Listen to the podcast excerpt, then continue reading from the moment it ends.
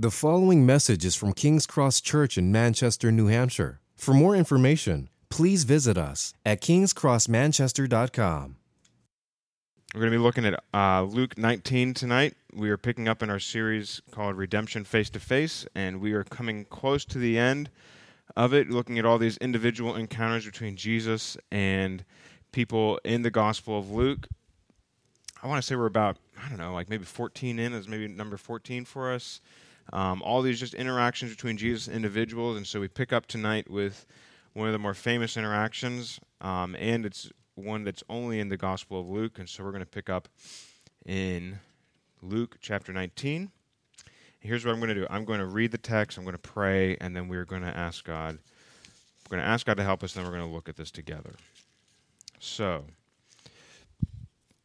Luke 19, starting in verse 1. He, this is Jesus, Jesus entered Jericho and was passing through, and behold, there was a man named Zacchaeus. He was a chief tax collector and was rich.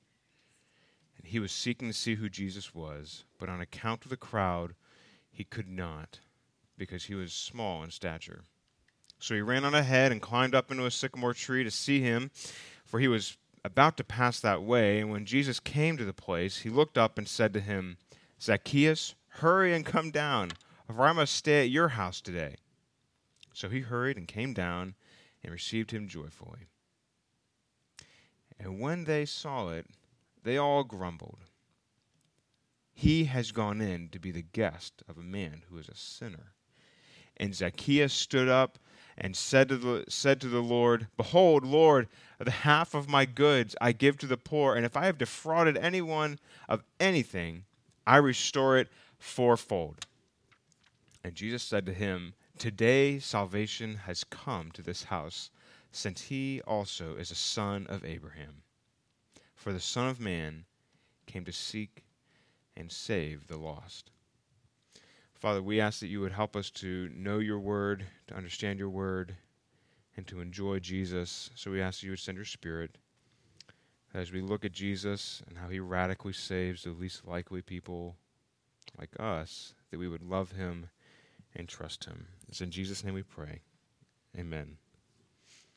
So I don't know if you guys ever think about um, being a character in a story. Uh, sometimes we tend to think about being a character in a story that we really like, you know, like I don't know if you, you know, TV shows or your favorite book. You know, I don't know if you're a Jane Austen fan or you know Harry Potter or uh, Lord of the Rings, but you guys, you know, you kind of like put yourself in like the shoes of being a character in a story. You know, like and typically, when we think about being a character in a story, we think of somebody that we can relate to, somebody that we enjoy, somebody that, in some ways, is kind of like an ideal version of ourselves. You know, like, oh, I'd like to be this person, and this person is doing a great job in this story. I'm going to identify and be this person in a story. Um, and so, I mean, I'm sure we could kind of talk through like who would the character you'd like to be in a story. Um, you know, like do you want to be Harry Potter? Do you want to be Frodo? Do you want to be, um, you know, Mr. Darcy. Um, it's a Jane Austen reference for you guys if you don't know. Um, Elizabeth Bennet. Yeah, yeah. Are we talking the six-hour version? Or are we talking about the one and a half-hour version? Because there's difference between them. Yeah, but when you think about like being characters in stories, you tend to think of people that you're like are great people, or you want to be like, or you can relate to.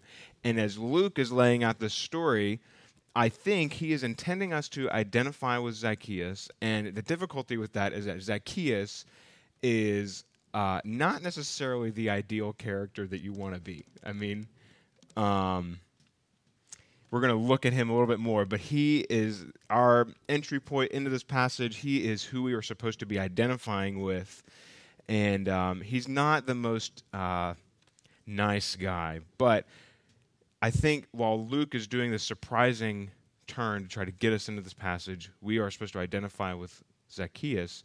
Luke's intention for us to, in this surprising move of getting us into Zacchaeus, is more importantly, we are supposed to be seeing that Jesus radically saves the least likely. Jesus radically is coming into this situation and he is radically changing Zacchaeus. And because we are seeing him radically change Zacchaeus, we are seeing here that Jesus radically saves the least likely, which is us. So we're going to just be looking at this passage in very basic. We're just going to cut it right in half at verse 6 and 7. And so if you guys would look with me, we're going to pick up in verse 6 and verse 1. And we're just going to be looking at first that Jesus surprisingly calls the least likely. Jesus surprisingly calls the least likely. So picking up in verse 1. So Jesus entered Jericho and was passing through. And behold, there was a man named Zacchaeus. He was a chief tax collector and was rich. And he was seeking to see Jesus, see who Jesus was, but on account of the crowd, he could not because he was small in stature. So he ran on ahead and climbed up into a sycamore tree to see him, for he was about to pass by that way. And when Jesus had come to the place, he looked up and said to him, Zacchaeus, hurry, come down, for I must stay at your house today. So he hurried down, hurried and came down and received him joyfully. So here we have Jesus who is passing through, and as we've been talking about the last couple sermons, we've been seeing that Jesus is making his way to Jerusalem. He has his eyes set on Jerusalem, and he is going there. But here we have him kind of doing a pit stop. He is going to Jerusalem by way of Jericho, kind of like somebody heading to Manchester and going by way of Chester. They are going to the main spot, and so this seems to be Jesus kind of going through, passing by. And you might think, okay, Jesus going through, he's kind of like, you know, kind of like a presidential candidate, kind of going through, kissing the baby, shaking the hands, and moving on. But here, Jesus coming through, he has an intention. He has somebody specifically in mind, and he is zeroing in almost immediately on Zacchaeus. And so, who is this Zacchaeus dude? Uh, we are seeing that he is a chief tax collector. And we talked about this, but he has engaged with chief tax collectors before. But chief tax collectors, the way I think about them, are kind of like the mob of the biblical times, right? You know, the Tony Soprano, if you know that reference. But these are the guys who uh, were running the mob. So the way that tax collectors were set up, Rome would come in, they would occupy a land, and then in order to get the relationship moving. Rome would protect the land, but they'd kind of leave the people on their own. But Rome wanted the major deal. They wanted the money. And so what they would do is they would set up, they would kind of like sell off the right to collect the taxes. So, you know, um, if Jay was to be the tax collector of Manchester, Jay would buy the right to be the tax collector of Manchester from Rome. So not only is he trying to get the money, the taxes for Rome, right, but he's also trying to recoup his costs. So he, you know, shelled out, you know, like five thousand bucks to become the guy who collects taxes for Manchester, and now he's not only going to collect the taxes from everybody, he's going to recoup his cost.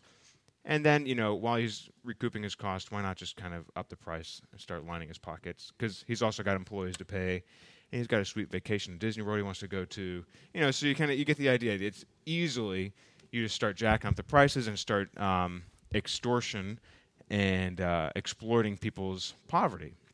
And so here we have Zacchaeus, who was the chief ta- tax collector or a chief tax collector in Jericho. So he was one of the big dogs running the mob effectively in Jericho and probably this one of the primary sources not only of you know Roman occupation like here's all these bad dudes who are owning us and they've got one of our guys working for them but he was probably also the source of a lot of the pain and suffering that people in Jericho were experiencing. And to make it worse, he's got a Napoleon complex, right? Like he is a short dude who can't get through to see Jesus. Um, so Zacchaeus probably was a bit of a scrappy dude. He probably um, was disliked by nearly everybody. I think we'll see that in a little bit but he has heard about Jesus. Kind of like, uh, do you guys know David Blaine, the magician? Uh, David Blaine comes to town, everyone wants to see him. So here's Jesus, does miracles, he's got some cool teaching coming into town. Zacchaeus is like, I've heard about him, I'd like to see him. He is, you know, so you see here uh, in verse 3, he was seeking to see who Jesus was. He wasn't just kind of like seeking uh, to see a spectacle like you might see with David Blaine. He actually wanted, who is this guy? I've heard about him. I'd like to know more about him because earlier in the Gospel of Luke, uh, John the Baptist was probably preaching and baptizing in this area and was kind of setting the stage for Jesus. And so now, here at the back end of the Gospel of Luke, the tax collectors who are responding to John the Baptist are probably some of these guys that work for Zacchaeus or have been around him. Hey, we want to find out who he is because uh, he he's saying some stuff and he's hanging out with people who who are kind of like us. He appeals to wanting to know him. You know, so here's Zacchaeus, probably getting snubbed, trying to get through the crowd, wanting to see Jesus, wanting to get to the front of the crowd, can't get there. Goes, finds up the road, finds a, a tree, gets up in the tree just to see Jesus. And I think, you know, just to camp out here for a second, I think one of the things that we see here is that Zacchaeus, though he was, his weakness, you might say, is that he is short, can't see over the heads of people. He finds a way to get to see Jesus. Like, there's lots of people in our lives that are just trying to get their head up over the crowd to see Jesus. They might be here. They, you know, you, you might be here. You don't know Jesus. You're interested in Jesus, wanting to know more about him. That's great. Like, we love that you're here. Maybe you have friends that are interested in Jesus and just trying to get the, a leg up to see who he is. What is he about? We can help people just get a, a, a sight of who Jesus is, not only with our own lives, but just talking about who he is with people introducing people to him. We were in the city a couple weeks ago, and um, you guys remember the Crossway team uh, that were here? They kind of came through. They come up weekly or annually with the King of Grace, but they're from Lancaster, Pennsylvania. They were here. They were uh, helping us kind of do some cleaning up in the city, and so we went and cleaned a park. And uh, by them coming with me, and we were cleaning up a park, a guy walked by and was just like, "Man, like, this is really interesting. Like, who are these people? What are they doing?" And him and I started talking get find out more about his life, share Jesus with him.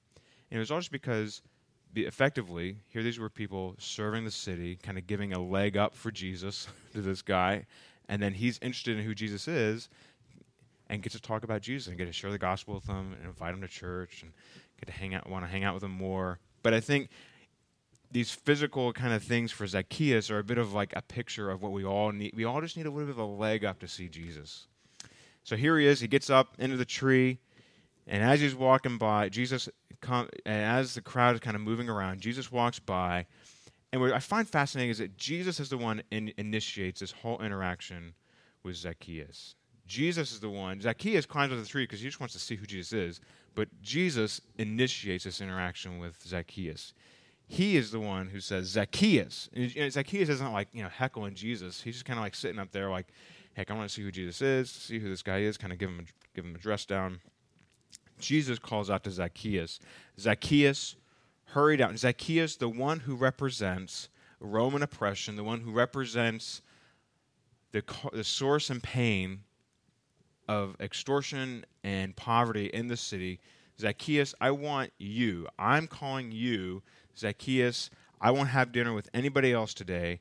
I want to have dinner with you. And it's kind of like I can imagine this being like, we're going to throw a, a, Super Bowl party for the Patriots because we love the Patriots. We're just so happy about the Patriots. We love. We, we invited Tom Brady. Tom Brady is coming to our Patriots Super Bowl party, and who else do we invite but Roger Goodell, who is accusing him and defaming Tom Brady's name. He is the enemy, and we want him to go away. but here we have we have, we have created this context where here Jesus is inviting the very enemy of God's people in Jericho. He is inviting him to go and hang out and have a meal with him. And this is typically the way God works. Typically, God reverses all of our expectations about He works with the type of people He works with, the type of people He engages with. This is the least likely person in town for Jesus to sit down and have dinner with, and Jesus is sitting down to dinner specifically with Him. This is the way God works all the way through the, all the way through the Bible. You have um, Abram, who later becomes Abraham. Abram is a moon worshiping pagan in an off, in you know this like backwood town, and God comes to him and says, "Listen, I want you to be the source of my redemptive people, like a guy who worships the moon, like werewolf style, and I want you to be my source of redemption in the world." Uh, and then later on, Jacob and Ishmael two twins. Who's the one that gets God's blessing? The one who's a heel grabbing, deceitful, you know, backstabbing dude. I get named after him. Um, God uses him to bring his redemption to the world. And then God uses a little potunk little people group from these guys. You know, they got a great Jerry Springer background. Uses them to be his his his big sign of leading his people out of Egypt to be his sign of I'm going to lead people out of sin and darkness to redeem them. God always uses the least likely. He always uses the one that surprises. He always uses the people that you can't look at them and say, "Oh, they deserve for God to use them," right? He is using the people that have no, nothing to commend them to God. They have nothing that would make them be like a beacon, like, hey, God, you should use me. They are always the people that God uses because they highlight that God's the one who's doing the work. This is the way it works, right? God always uses the weak and small people, always the weak and helpless people to do his mighty, magnificent work of salvation. And so Jesus is giving this gracious invitation to Zacchaeus Zacchaeus, I want to be your friend. Zacchaeus, I want you and me to get to know each other. Zacchaeus, you who don't have any, you, you who represent everything that is opposed to God's people here in Jericho, I want to be your friend. I want to sit down and I want you and me to get to know each other. You see, he is wanting to sit down and identify with Zacchaeus. He's wanting to sit down and for Zacchaeus to get to know Jesus. He wants to build a relationship. He's not just calling Zacchaeus like Zacchaeus, I want you to I want you to repent because all you're what you're doing is stupid and sinful. Like this is not okay. He's not just saying repent. He's Zacchaeus, I want I want you. I want a relationship with you. Zacchaeus, we are going to get to know each other. And I think one of the ways in which we can see Jesus setting a pattern for us is that there's a lot that happens around a dinner table when we get to know the people around us and identify with their problems and weaknesses. We get to know the people who live across the street from us. We get to know the people that we work with. We get to know what's going on. We get to know who they are. It doesn't necessarily get rid of all the problems because Jesus sitting down with Zacchaeus, there's going to be collateral damage, there's going to be problems, there's going to be messiness, but he's going to sit down with Zacchaeus because he wants Zacchaeus, he has called Zacchaeus to be his disciple. He has called Zacchaeus to know Jesus personally. He has called him, and we, I think, should fo- be following Jesus' example and sitting down with the people around us, sitting down with our neighbors across the street, having block parties, sitting down with people in the park, sitting down with the people that are around us to get to know them, um, and having meals together. I mean, it's just it seems really simple, like what Jesus does. Like, hey, let's just have let's have food, let's get together, hang out. There's still going to be obstacles. There's still going to be problems. But Jesus is calling him not to have food with him and a meal with him to gain his acceptance, but because Jesus has accepted Zacchaeus, he is sitting down to have a meal with him because of who Jesus is and his gracious initiation, his gracious friendship towards Zacchaeus. So he, so with Zacchaeus, what does he do? He gets down. He's like, Jesus called me, and he immediately gets down. It's verse six. He hurt, so he hurried and comes down to receive him joyfully. He gets. He went to this crowd to get a glimpse of Jesus. And what does he get? He gets Jesus himself. He gets Jesus to personally come down into his life, to sit in his living room, sit down with him, and he gets Jesus. He is redefined by trusting in Jesus. He his entire world is getting completely turned over because he has seen Jesus. Not only has he seen Jesus, but Jesus has moved towards him to love him, to engage him, to call him, and his life gets turned upside down.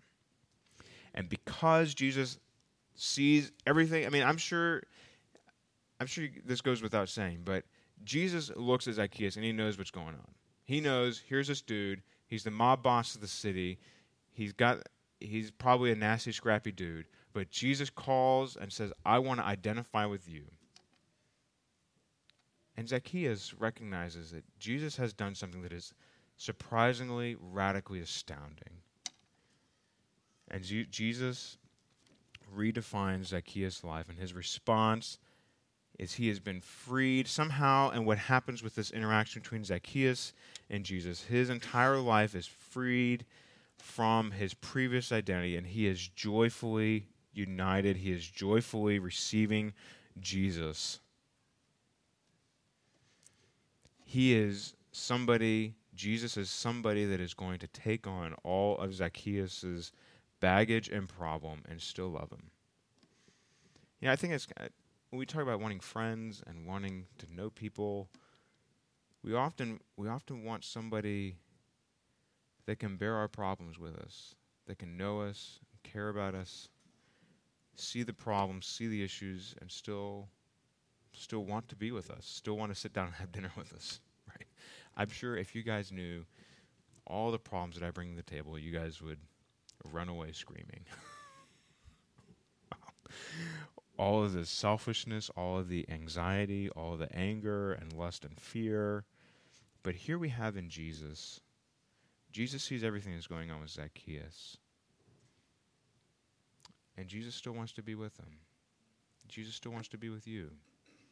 Jesus is inviting you into his fellowship. He he's going to be the only friend that's going to know all the problems, all all the problems that you even know about. Like do you ever have friends that you're like you kind of like say like, "Yeah, I've been thinking about this. Like I think I might have an anger problem." They're kind of like, "You think?" Jesus knows all of those problems in your life. he knows what's going on. He knows the deepness of your problems. And often we want to think, you know what? My loneliness will be fixed by marriage. My desire for a reputation will be fixed by children. My desire for satisfaction will be fixed by a job. All of these problems that we bring to the table, they will never give us joy. It is only Jesus who will know all of our problems, all of your problems, will personally come into your life and be able to not only change everything, but change who you are.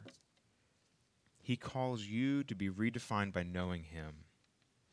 That's why ultimately we aren't very different than Zacchaeus, are we? Zacchaeus, I mean, what was his problem? He was trying, he, as a tax collector, he was defining and defending his own life, right? Defining who he was and defending it. I'm going to not only define, I'm going to, I'm going to break ranks with my, with God's people. I'm going to define my own life my way, and then I'm going to defend it by taxing everybody up to their eyeballs. He's just going to do it, and he's going to stick to it. And we all do the same thing, right? We define and defend our own lives however we want, the way we want. I'm going to do it my way. And that, that's whether you're religious or not, right? People do it who are religious.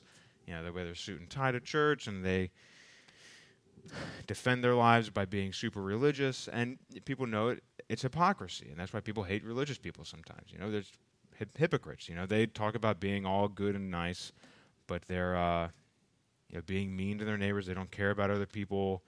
Um, they're lying and cheating, and it's across the board whether you're religious or not.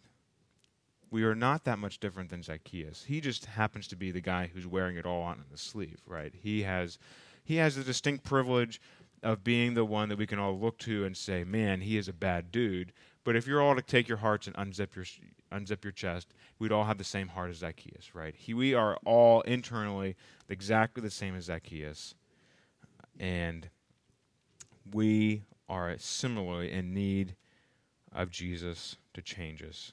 So there is a problem going on in this text, and the crowd is picking up on it.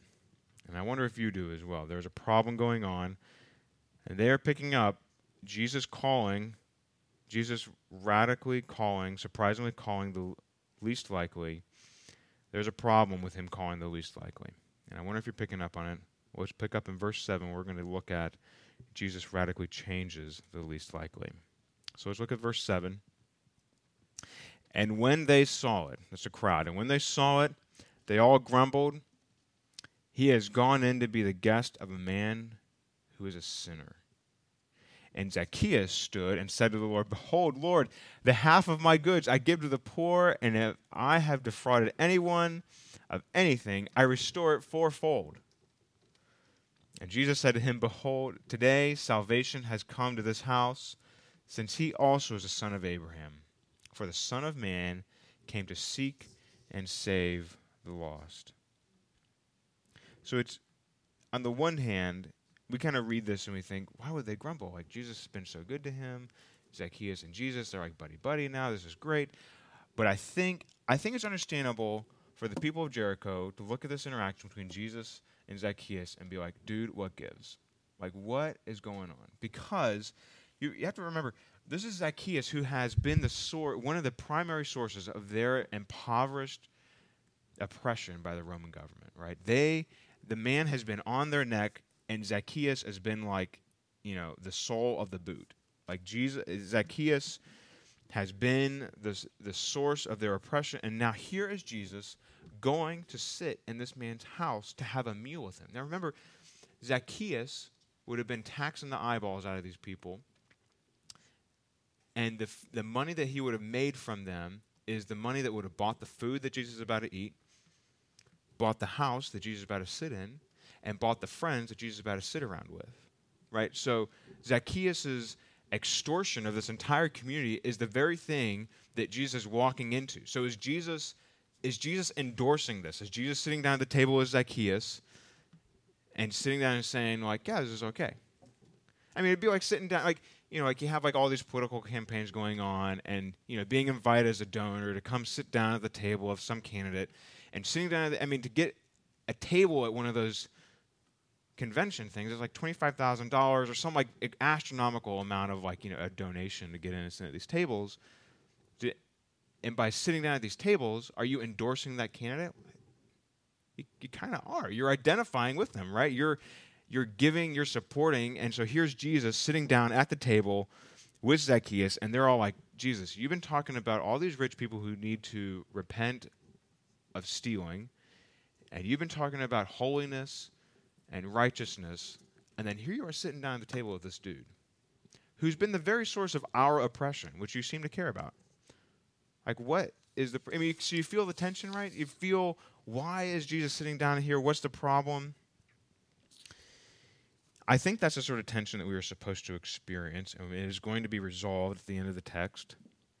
But in the meantime, what happens in response to this, so everybody's responding, this is not okay, Jesus, what's going on? Zacchaeus, who has now been radically changed, he has he has been changed in a way that we've only seen that he obeys Jesus and comes down and, and stands receives Jesus joyfully. But we're going to see how Jesus has radically changed him because here he is.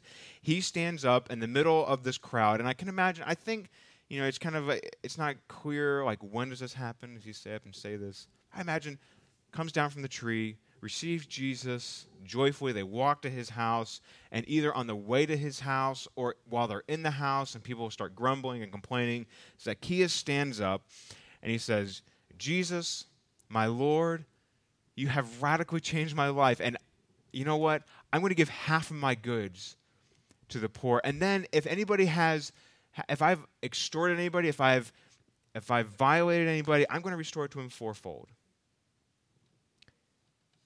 See, Jesus has radically changed him. He has radically changed this man's heart so that now he just joyfully obeys Jesus. But what's, go- what's going on here is in the background, you have Exodus 22, verse 1. If a man steals an ox or a sheep and kills it or sells it, he must repay five oxen for an ox and four sheep for a sheep. So there's this principle in the Old Testament if you steal from other people, you must restore it fourfold. So, four times the value, you need to restore it to the person you've stolen from. So, in the background of this, Zacchaeus has definitely had this in mind. Okay, I need to repay because I've stolen. But he's also got this part of like, I'm giving half of my goods away. I mean, Zacchaeus has been totally changed by the generosity of Jesus' affection for him, his love for him. Zacchaeus has been shaped and changed by the generosity that he has received. Yes, he is, he is seeking to obey God's command to love your neighbor to not steal, but he has been radically changed by the generous grace that he has received, so that now he, at his heart level, at the heart level, he longs to be generous to other people. Now, this isn't about the whole, this isn't about the money thing. This isn't saying like people who make, you know, over $100,000 a year, they need to give away 50% of their income and then give four times, you know, food stamps to everybody else. Like, that's not what this is saying. This isn't making it a, a rule about how uh, rich people are supposed to engage. What it is saying is that here is Zacchaeus, who is at a heart level eager to obey, eager to give, eager to show that he is identified by the generosity of Jesus' grace to him and not the money that he has. And if you guys remember, we talked about this in our small group on Tuesday. This is in contrast to the rich young ruler, who Jesus said, if you love God, if you love your neighbor, give away all your money, give it to the poor. Again, it's not about the money, it's about the heart, because the man, the rich young ruler, walked away sad. Here's, here's Zacchaeus, not been told to give away everything, and he eagerly gives away. He's eagerly defined by grace, and his heart has been radically changed by grace. And without being told, Zacchaeus does what the rich young ruler, rich young ruler refused to do, and here he is obeying because he is defined and he has received Jesus. The old Zacchaeus, the old Zacchaeus was probably a crotchety old man who was ruthless, who was a liar and a thief. He was oppressive, he was hardened, and he hated his neighbor. The new Zacchaeus is joyful, light-hearted, eager to obey. He is generous and he is a reconciler. He, he is eager to use the money that he has gotten by sinful means to reconcile and to bring restoration to his, his neighbors, to love his, the people around him. And I think, I think this is maybe why we actually have Zacchaeus' name. It's not usual for the Bible to include the names of everybody. I mean, all these stories we're talking about with individuals, interaction between Jesus individuals, is that uh, they're typically like no, not named. You know, the, the, all the lepers that we looked at, not named. Uh, all the women that we've been looking at, not named. Some of the officials occasionally named, but Zacchaeus is named. I think because he became re- he was so radically changed that the, the early church knew him. He was a marker. They knew here is Zacchaeus. I can go touch him. I can talk to him. He can tell me about having dinner with Jesus because Jesus had radically changed him, and they knew who he was he had been radically changed from this lifestyle of sin, this lifestyle that had so entrenched in who he was and was a part of his life. I mean, to be a chief tax collector, he had to be committed to it, right? He had to be totally invested in this oppressive, twisted lifestyle. And in a moment of seeing and knowing the grace of God in Jesus, he has changed. I think this should give us hope because there there are, there are areas in our lives and there are neighbors around us that are entrenched in lifestyles of sin. That could be anything from an addiction to pornography, an addiction to alcohol or drugs, an addiction or a, a craving, a greed to have what our neighbors have, a, lo- a yearning to be more successful. All these ways that we are entrenched in sin, all these ways that we are entrenched in opposition to God, all these all these areas that seem absolutely hopeless, like the darkness of my addiction and the clicking that I keep doing and the drinks that I keep having and the promiscuity that I keep longing for, they just become so defining that they entrench in our lives and they calcify in our lives. They become just a part of our self loathing I want this. I hate that I want it. The only way that I can hate myself less is by doing this. We, these entrenched lifestyles. What are you defined by? What is it that you, if you were to define your life, and if you look at it and say, this area of my life is defined by something that I can't give up. I can't, I could never give this up. Would, if it's not Jesus, it's an entrenched area of sin in our lives. And in a moment, Jesus looks at it and says, I can free you from that. I can free you from that addiction. I can free you from that sinful lifestyle. I can free you. I just I think about our our, our friends and neighbors that are committed to uh, homosexual relationships, are committed to sexual sins, they they need this picture that Jesus knows he can, he can free. That doesn't mean there's not collateral damage and there's not things to work through. I mean, Zacchaeus has things to work through here, but Jesus can change at a heart level. He changes who we are. Zacchaeus, years and years committed to this area, this lifestyle of sin, and Jesus steps in and in a moment. He can change. I think, I think this is something that we should be praying about. I think if there are areas in your life that if you are seeing, you know what, I am committed to being angry at my parents, and I hate them for their, uh, their the way in which they do not let me do what I want. I am angry at the way God has set up my life. I am lusting after more and more pornography. I am yearning for the escape of a drug or a drink. Let's just maybe we can after the service or at another time we can let's let's pray for God to free us, to free you from these addictions, to free us from these lifestyles of sin because it's not that God loves to make us feel bad, but because God loves to free us to joy in Jesus. Zacchaeus, that's the thing I love about this is that Jesus is holding out to Zacchaeus, Zacchaeus, come down and know me. And his change results in joy. It doesn't result in a backlashing, I hate myself, self loathing lifestyle. It's a lifestyle of joy that he's invited into. He is invited to know and be changed by Jesus which is why I think one of the major ways in which we talk about Christian growth and change is by seeing Jesus. Paul says in 2 Corinthians 3:18, I talked about this with the men at our small group, and we all with unveiled face, beholding the glory of the Lord, are being transformed into the same image from one degree of glory to another. For this comes from the Lord who is the Spirit. We are being changed by a joyful Savior to be like a joyful submission a joyful servant of Him. We are being changed by Him in His joy to eagerly seek us out and to save us, to be joyful in our eager obedience to Him.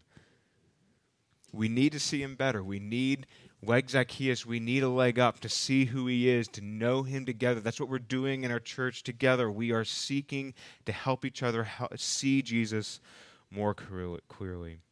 Are you, are you studying to know Him? Are you, are you reading books that are going to help you know who Jesus is? Are you, are you reading your, your Bible so that you can see Jesus face to face? Are you, are you talking about the ways you struggle to see him or to obey him or love him with other people? So that they can pray for you and help you to see Jesus better. I think that one way that we can help each other is just to pray for each other to see Jesus that he radically seeks and saves us. So I think here this is why we are see, we are confronted here at the end. Verse 10 For the Son of Man came to seek and save the lost. This is potentially the one of the main verses, if not the main verse, of the entire Gospel of Luke. This is who Jesus is for Luke. The Son of Man came to seek and save the lost. Remember, we are on this gospel trajectory. Jesus is taking a pit stop here in Jericho, and we are about to pick up in a few verses after this. Verse 28, he is on his way going up to Jerusalem. Jesus is having this interaction with Zacchaeus in the midst of his road to Jerusalem. Jesus is talking to Zacchaeus. He is seeking him out and saving him on his way to Jerusalem because it is at Jerusalem where he will be tried and crucified, where Jesus, like Zacchaeus, climbed up a tree to see Jesus. Jesus will climb up his own tree to save Zacchaeus. He will climb up his own tree to seek you out, to save you from the wrath of God that he is identifying with. As Zacchaeus was bringing Jesus into his home, and Jesus was identifying with all of Zacchaeus' sin and muck and problems. Jesus went up to his own tree to seek out our problems, to take on the wrath of God that we deserve, to identify with all of the muck and sin in our lives so that we could be joyfully received into the house of God, to sit down at the table of God, to be his very sons and daughters. Jesus will identify most deeply with Zacchaeus, identify most deeply with you at his cross that he is going to, where he will, as the Son of Man, die the death of mankind, that you would be sought out and known and redeemed by the living God, so that you would be identified with Jesus and all of his joy, all of his joy in seeking you out to love you and know you, all of the joy of God, because he identified with all the wrath of God that you deserve, that I deserve. We are the least likely people, people who define ourselves by all these weird and twisted and broken ways in which we defend and define ourselves. We are the people that are least likely to be saved. I mean, guys, I mean, think about it. This all happened in Jerusalem where Jesus dies in our place, and who would have thought that as he is giving out his last breath, that he was seeking and pursuing you in Manchester, New Hampshire, of all places on this green earth? It is incredible that God sought you out to seek you out, to love you in the dying breath of Christ, so that you would be welcomed into God's friendship and joy. He is seeking you out. Jesus radically seeks the least likely. I think we can trust him. We can love him. We can respond to him. As Zacchaeus received Jesus, receive and trust in Christ, whether you're a Christian.